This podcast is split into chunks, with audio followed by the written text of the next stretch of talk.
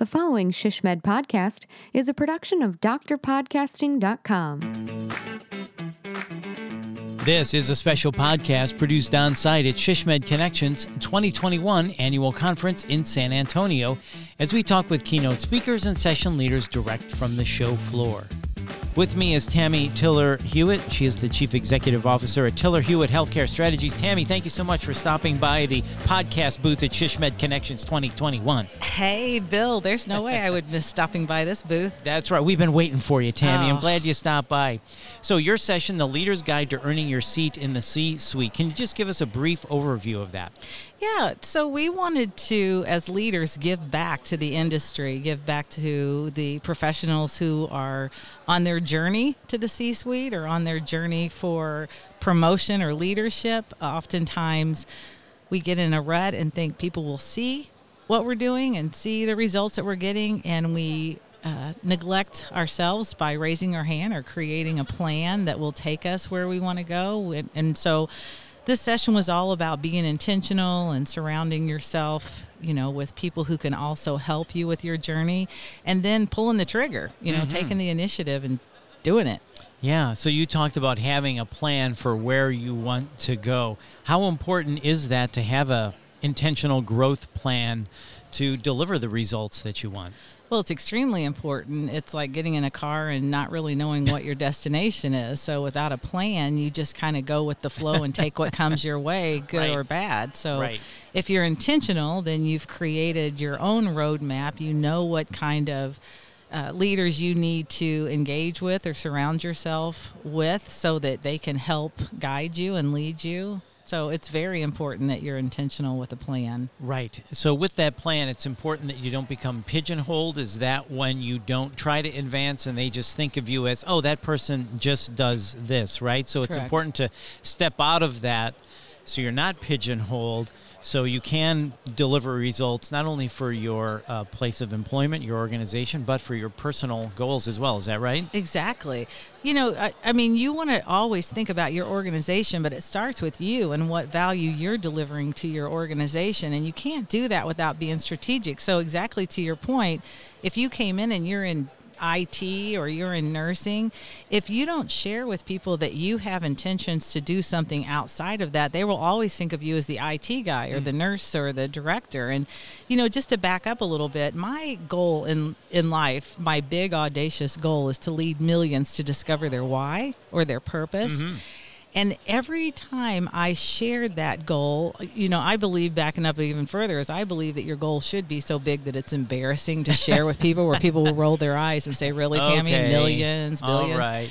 So everyone that I told that goal to, that I want to lead millions to discover their purpose, without exception, 100% of the time, they would say, "Oh, I'm 50 and I still don't know what my purpose is," or "I'm 75, I still don't know what my purpose is." Still don't Yeah. know what I want to become when I grow up. Right. Exactly, exactly. So I so as I engaged in conversation with them, they would start telling me how they how they wanted to be the CEO or they wanted to be the you know head a neurosurgeon but they you know they, there was no way they could do that they were trying to raise kids or they didn't have the money for college or whatever they Right. you know the, the There is something in the way usually. always Yeah. and then it led from first from excuses on why they couldn't shouldn't wouldn't do something to then regret as they would as it would evolve like oh i so could have done that. Oh, Oh. i so sh- should have done that. Why wouldn't i do that? So Right. that's why i stopped and i wrote the book um, uncovering, you know, to untie every knot, little k, big N O T,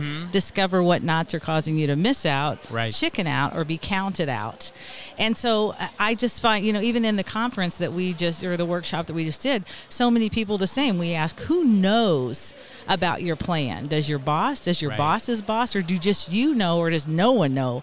And the, you know, the the results are always revealing. The right people don't know, including yourself, where you want to go. So. Yeah. that's why intentionality and, and really the influence piece is so important in leadership. Yeah, there's that old saying, it's it's not what you know, but who knows you. That's correct. to make sure that people know of you and where you want to go. That is exactly right. Right. So good. So you talk about creating and maximizing uh, your advancement opportunities by following three clear principles of leadership. Here we go strategic purpose for growth, influence through engagement, and success through execution of growth strategies. Can you just quickly tell us about those three quickly? Yes. So the first is what we've talked about intentional, be intentional yep. about it. The second is influence. One of my co speakers talked about, well, both of my co speakers were at a same organization and they had career mapping. Yeah. Where there were literally people in the organization, which it happens informally, whether they have a process or not, where they're thinking about creating a new department, a new division, a new role, and they're trying to think who in the organization would fit that. So they have career mapping mm. where there are three different kinds of business partners the ones that know of you, the ones that know you and kind of know what you do, and then there are the people who are they call table pounders who will pound the table to say, Cameron needs to be the next VP of this.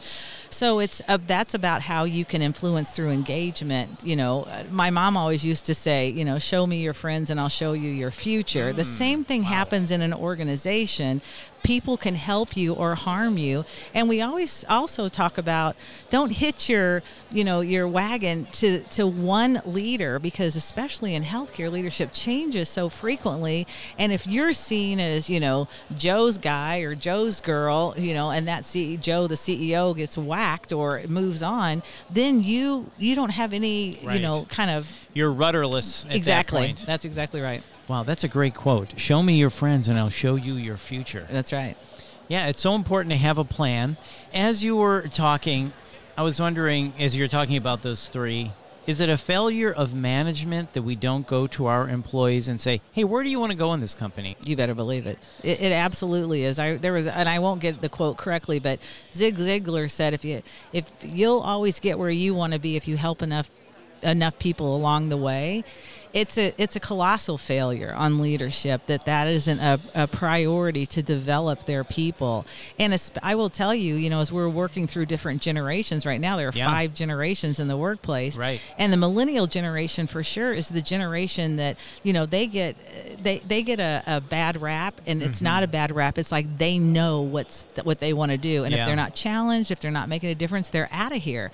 And that's a leadership problem that they're not taking these millennials and saying and creating a plan and, right. and a roadmap and then helping them execute it. And that only helps the business. It, it's a win-win. Well. Yes, it's a yes. Because you have uh, more engaged employees. Right. They really have bought in. They're empowered, and they're going to do better work for you. That's correct. And I love the word you used, empowered. We've gotten away from that in so many. We do strategic growth assessments in organizations. And we find that the biggest opportunity for organizations is empowerment. That mm-hmm. you've got to empower your employees to make some decisions. They have a brain, they have an education, let them use it. Right.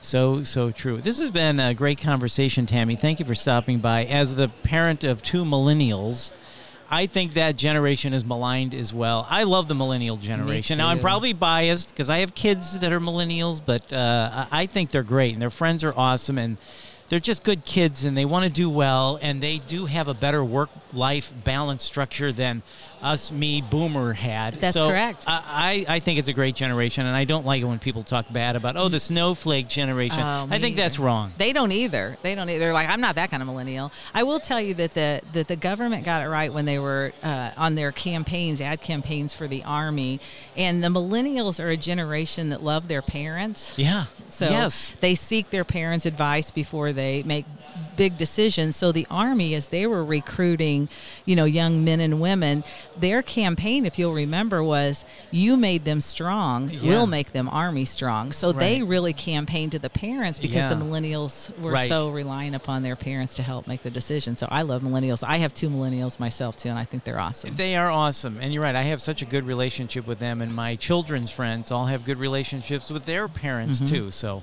that's yep. wonderful. Tammy, this has been a great discussion. Thank you for stopping by. Thank you for supporting SHSMD and being here at SHSMD Connections 2021. My pleasure. Thanks for having me, Bill and sign up for the Shishmed Connections virtual conference October 19th through the 21st, 2021, which will feature two days of new sessions plus recordings from the in-person event.